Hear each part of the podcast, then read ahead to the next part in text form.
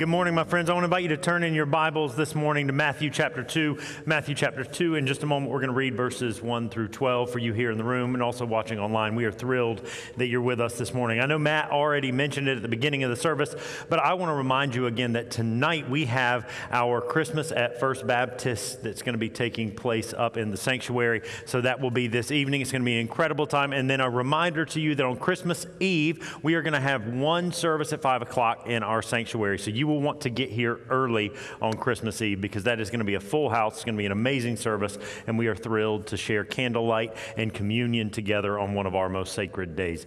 And so today we're actually going to wrap up a series we've been in for a month now where we've been looking at the Christmas story through the Gospel of Matthew. Matthew, one of the four accounts of Jesus' life, and, and in fact, one of the two Christmas stories. And so I want to jump right into the story. We actually read this same text last week, but we're going to continue on in it. So, Matthew chapter 2, verses 1 through 12. And if you don't have your Bibles, uh, no worries, just follow along as I read to us now. When Jesus was born in Bethlehem of Judea, at the time when Herod was king, some wise and learned men came to Jerusalem from the east. Where's the one, they asked, who has been born to be king of the Jews? We, we've seen his star rising in the east, and we've come to worship him. When King Herod heard this, he was very disturbed, and the whole of Jerusalem was as well. He called together all the chief priests and scribes of the people and inquired from them where the Messiah was to be born. In Bethlehem of Judea, they replied, That's what it says in the prophet. You, Bethlehem, in Judah's land, are not the least of Judah's princes, for out of you will come the ruler who will shepherd Israel, my people. And then Herod called the wise men to him in secret. He found out from them precisely when the star had appeared, and then he sent them to Bethlehem. Off you go, he said, and make a thorough search for the child. When you find him, report back to me so that I can come and worship him too. When they heard what the king said, they set off. There was the star, the one they had seen rising in the east, going ahead of them. It went and it stood over the place where the child was. And when they saw the star, they were beside themselves with joy and excitement. They went into the house and they saw the child with Mary, his mother, and they fell down and they worshiped him. They opened their treasure chests and gave him presents gold, frankincense, and myrrh. And they were warned in a dream not to go back to Herod, so they returned to their own country by a different route. All right, guys, we are now firmly in the midst of Christmas preparation. It even feels like Christmas outside this morning, does it not? It's nice. And so, what I want to do is, I want to engage in a little bit of Christmas trivia this morning, okay? And you have an opportunity to respond back to me. Let me see how sharp you are on your Christmas skill. First question is this If you take the cumulative number of gifts that are given in the 12 days of Christmas, so on the first day of Christmas, my true love gave to me, that's one. On the second day of Christmas, my true love gave to me. And then it goes on the first day of Christmas, my true love gave to me. So that's three. So three plus four. You add everything up across the board. My question to you, Christmas aficionados, how many gifts are given throughout the whole of that song? Any idea? Look at you, girl. 364 gifts that are given throughout the 12 days of Christmas. That's good. Okay, we're going to go to a second one. This one's a little more of a brain buster, okay? St. Nicholas is actually a bishop from early on in the church. We celebrate Santa Claus now, but his uh, origin story is St. Nicholas, who's living around 400 AD in the church. So, Christmas aficionados, where was St. Nicholas living? Any idea?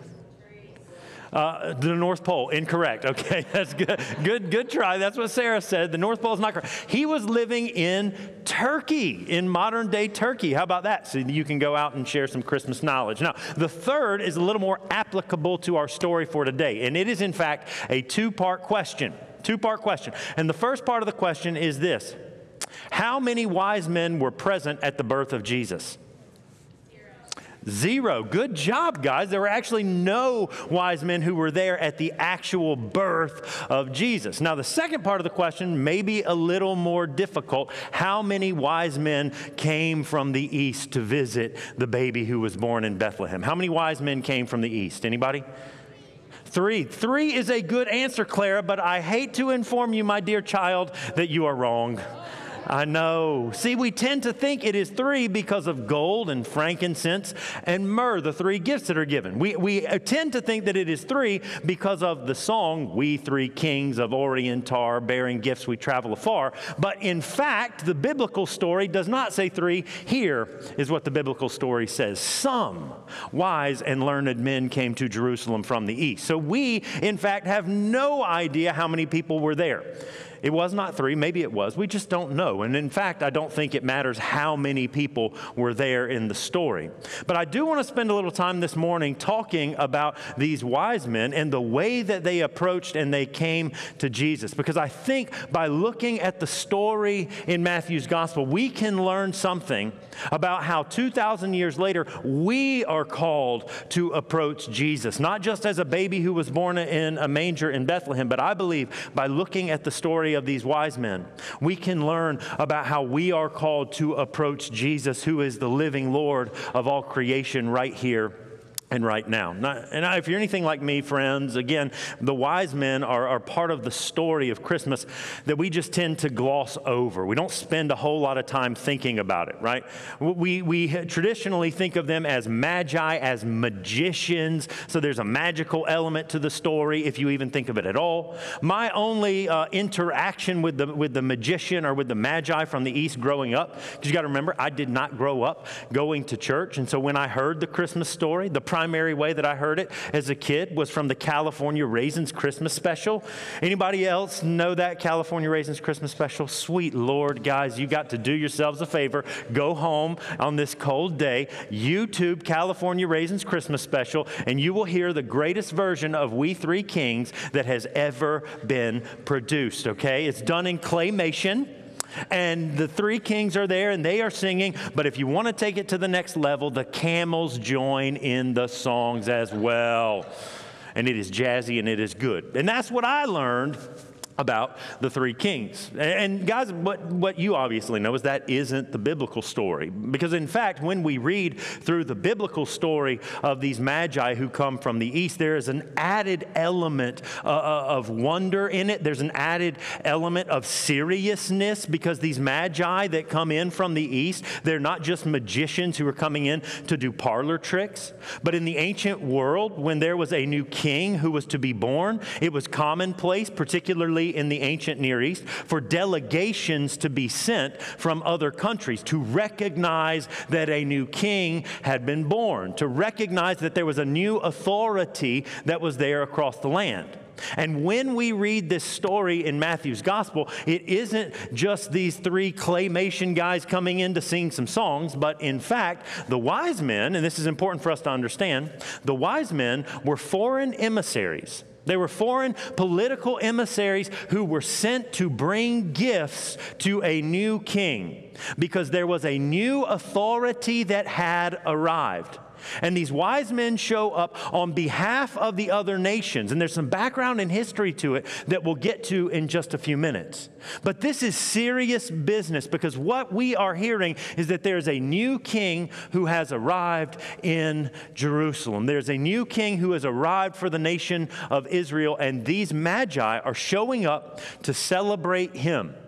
And what we know some 2,000 years later is that we are celebrating not just the King of Israel, but as we go throughout this season of Christmas, we are celebrating the King over all creation, the one who we believe right now is seated at the right hand of God, ruling over all things. And what I want to do this morning, friends, is I want to look in particular at how the Magi act when they encounter Jesus.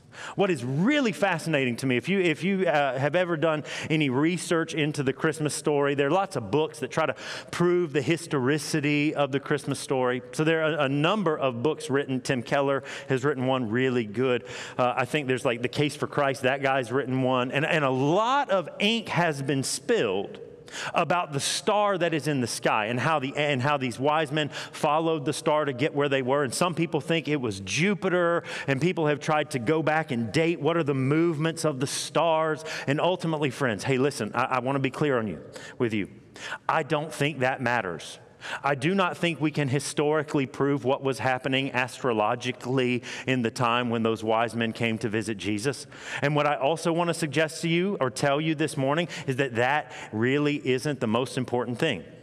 What I want us to do this morning, just for the next few minutes, is I want to look at what happens when those wise men arrive from the east, when they enter in to the house and, to the, and see the manger for themselves. What do they do when they encounter Jesus? Because what they do when they encounter Jesus, I believe, has the uh, ability to shape how we are going to approach Jesus. Because, guys, listen, we are in the midst of this Christmas season. And for better or for worse, what we have done as a culture is we have domesticated the baby. We've domesticated Jesus, and what we have done is we've turned him into this sweet little child in a manger. And we picture Mary holding him, and you've seen that picture with Joseph looking over the shoulder, and it's all beautiful and it's wonderful and it's nice. And we sing songs, Oh, come, let us adore him. Oh, come, let us adore him, Christ the Lord. And in its original sense, the word adore is adoration, and it means to worship and to celebrate. But what we have done is we've turned this story into look at this adorable little baby. He is cute and he is sweet, and we can give presents in honor of him, and all is fine and dandy.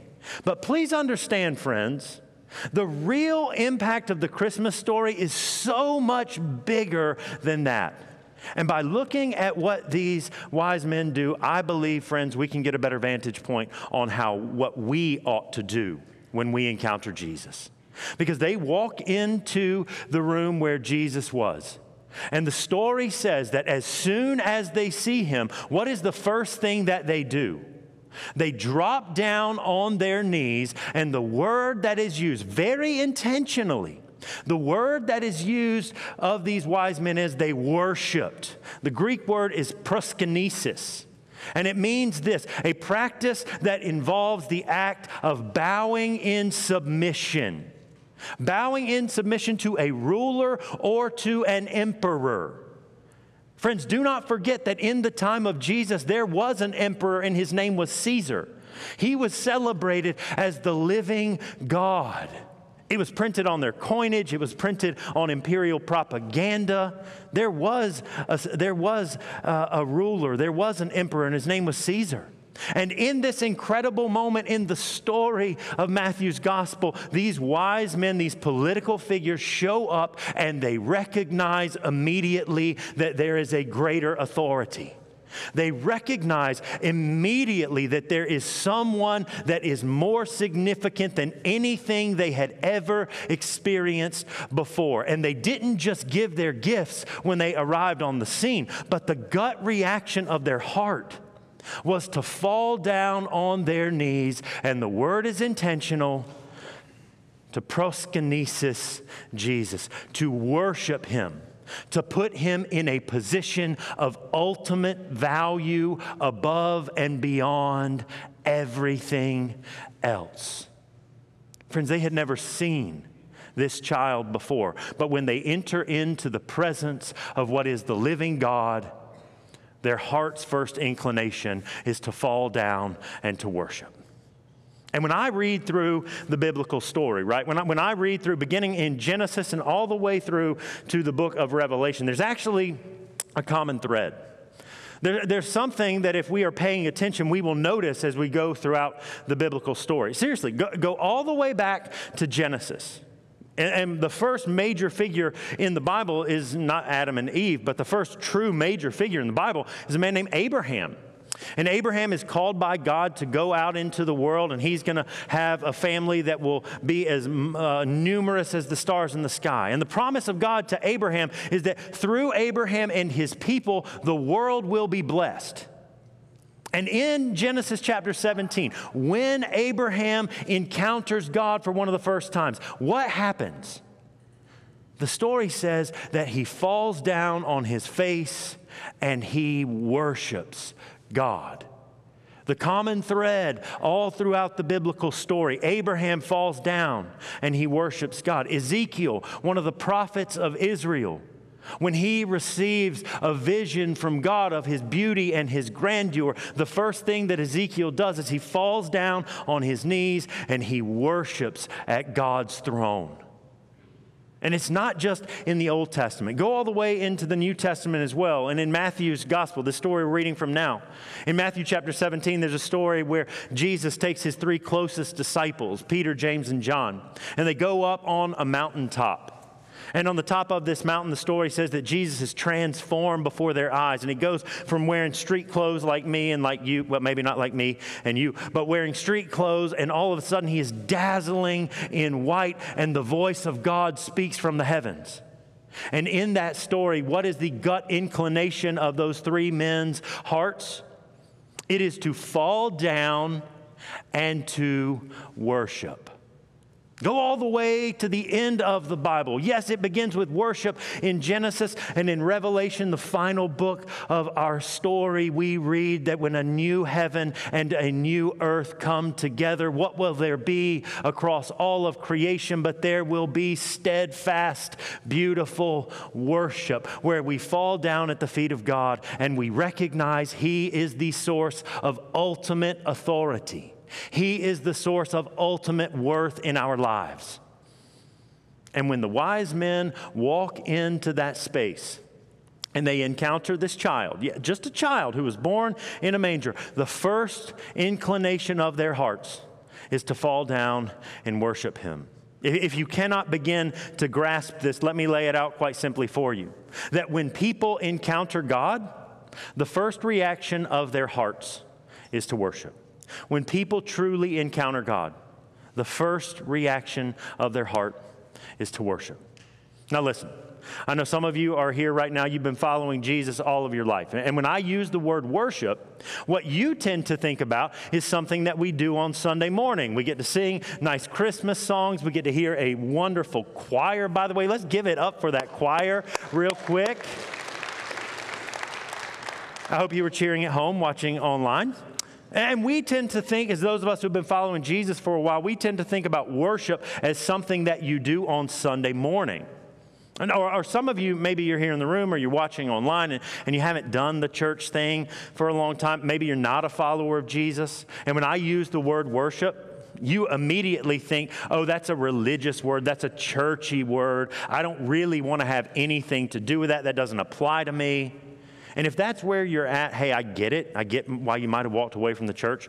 But what I want you to know this morning is that when we see worship in the Bible, when we talk about worship in this space, we are fundamentally not talking about something that we do only on Sunday morning. But what I want to suggest to you this morning is that when we talk about worship, when we talk about what the wise men did when they encountered Jesus, we are talking about the fundamental orientation of our hearts. See, what I want to suggest to you this morning, friends, is that each and every one of us, we are hardwired to worship something. Inside of each and every one of us, we hold something as most valuable and most important in our lives. What is the thing that you love above and beyond anything else? What is the thing that you cannot imagine your life without? And, friends, what I want to tell you this morning is that that is, in fact, a definition of what you worship. One of my favorite writers of all time is a man named David Foster Wallace. If you're not familiar with David Foster Wallace, he, he has written a ton of novels, but also some nonfiction work. If you're looking for a great Christmas gift to give somebody that just loves to dive into the deep end of the pool, David Foster Wallace, uh, his book of essays, Consider the Lobster, really, really great stuff. One of the defining authors and, and thinkers of our, my generation. And in 2005, David Foster Wallace went to Kenyon College. And he gave a commencement address at Kenyon College. And friends, commencement addresses are by and large rubbish. But this 2005 commencement address from David Foster Wallace, I want to say to you this morning, is one of the most important things that you could ever go and listen to. It's about 15 minutes long. And I'm not going to read to you the whole thing, but I do want to read to you one little section because David Foster Wallace, who, by the way, is an atheist, was, tragically, he died. But David Foster Wallace was an atheist. but he also understood the realities of our existence. And let me just read to you what Foster Wallace has to say to these graduates of Kenyon College. Here's something else that's weird but true. In the day to day trenches of adult life, there's actually no such thing as atheism. There is no such thing as not worshiping. Everybody worships. The only choice we get is what to worship. And the compelling reason for choosing some sort of God or spiritual type of thing is that pretty much anything else you worship will eat you alive. If you worship money and things, if they're where you tap real meaning in your life, then you'll never have enough or you'll never feel you have enough. It's the truth. Worship your own body and beauty and sexual allure, and you'll always feel ugly. And when time and age start showing, you'll die a thousand deaths before they finally plant you. On one level, we all know this stuff to be true. It's codified as myths and proverbs, bromides and parables, the skeleton of every great story. But the trick, the trick, David Foster Wallace says, is to keep this truth up front in our daily consciousness.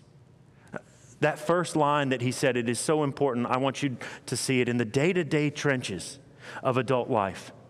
There's actually no such thing as atheism, there's no such thing as not worshiping. Everybody worships. And the only choice we really have is what we will worship. The only choice we really have is what we will worship because there is no such thing as not worshiping. And when those wise men enter into that room from the east, they encountered something that fundamentally altered the state of their hearts. They went in to give gifts. But instead, they ended up first and foremost worshiping because they recognized the ultimate authority in their lives. So the question the question for each and every one of us ultimately really is simply this What do you worship? What do you worship? Because as Foster Wallace says, if you worship money, you're never going to feel like you have enough. If you worship your intelligence later on, he says that you will live in a constant fear of being found out you're a fraud. If you worship your children, one day they leave the nest and you are completely alone. What is it that you worship? And that great St. Augustine says, Our hearts are restless, God, until we find our rest in you. and those wise men walked in, and their first inclination was to worship that child in a manger. What do you worship?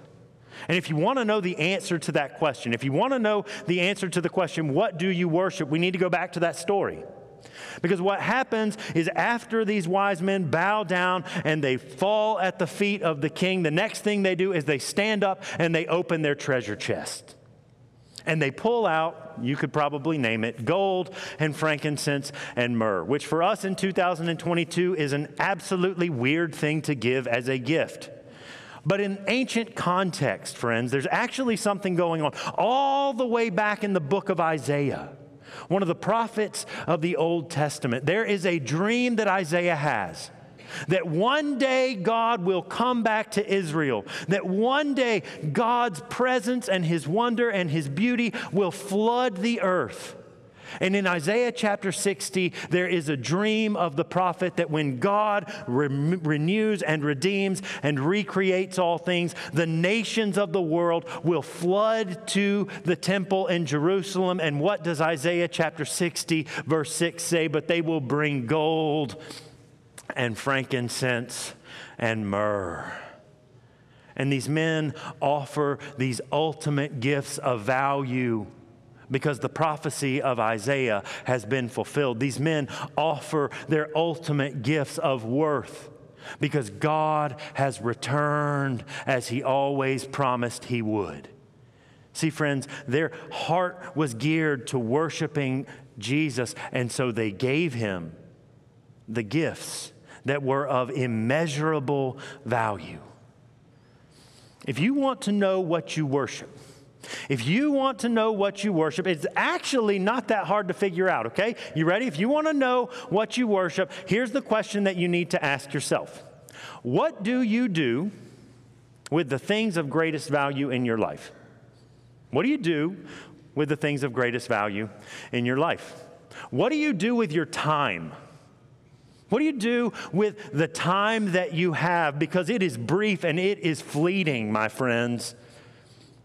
And what you do with your time says a lot about what it is that you hold as of ultimate significance in your life. What do you do with your money?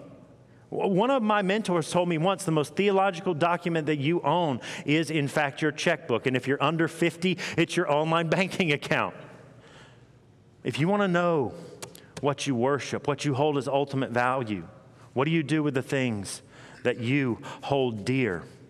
In your own life. Friends, this is the challenge for each and every one of us. Because these wise men have a lesson to teach us. Jesus just doesn't want our songs on Christmas Day. Jesus doesn't want us to just show up on Sunday morning. But Jesus wants the whole of our lives. Jesus says, I want your greatest gift, which is your heart.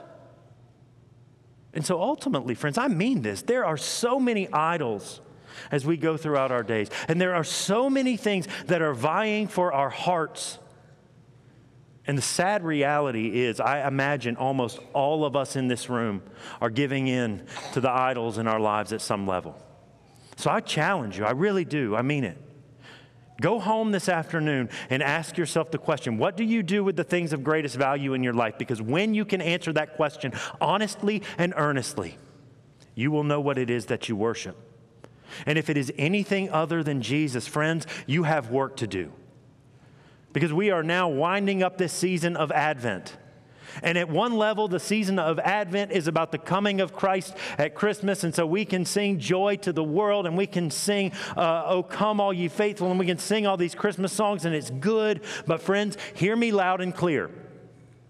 The hope of Advent is not just about the King who came on Christmas Day, but the greatest hope of Advent is the hope that Christ will come again. It is the hope that he will return in glory. And when that day arrives, friends, he will restore and he will redeem and he will recreate all things. And it will be a good and beautiful day. And in Paul's letter to the church at Philippi, in the second chapter, there's this incredible moment where he says that Christ, who did not consider equality with God as something to be exploited, chose to take on flesh and come among us. He came to die an obedient death, even death on a cross. And then he hits this moment, y'all, that is so important. And he says that right now Christ is ruling over all things. And in Philippians chapter 2, here's what Paul has to say But the day will come when every knee will bow and every tongue will confess. If I could translate, everyone will worship at the feet of Jesus Christ. And so, friends, we are living in this time where we are called to orient our hearts in light of the day that is coming so that we might worship now in preparation of what is coming in a later day. So, friends, I really want to challenge you to ask the question what do you worship? What do you do with the things of greatest value in your life? And with that on your heart, with that on your mind, let's take a few moments now and prepare for God to speak to us. Let's pray together. God, we are grateful. We are grateful for this time. We are grateful for this moment. And God, we are grateful for these wise men who, who came, God, as political emissaries to welcome uh, a new king into Israel. But God, when they encountered you, their lives were changed. When they encountered this child in a manger, God, their hearts poured out from within them and they fell down and they worshiped. They recognized you as ultimate. And God, we need to learn from them this morning because we all worship something. God, we all hold something as ultimate in our lives. And God, this morning, I want to challenge us because I know and we know that we live in a culture of idols and of false gods. That we give our hearts to so many other things. And as Foster Wallace said, God, some of us give it to money, others give it to success. But God, whatever it is, help us to know that it isn't worth the ultimate gift of our life. So, God, as these wise men came and they worshiped you and they gave their greatest gifts, for those of us who are here in this space today, for those of us who are watching online, online, God, would you challenge our hearts? Would you begin to plant a seed in our minds so that we might answer the question honestly and earnestly what we hold dear in our lives? What do we hold as ultimate value? And God, today, my prayer for each one of my friends who is here in this room is that the answer to that question might be Jesus. God, may we worship you well today in hope of the time when we will worship you for all eternity.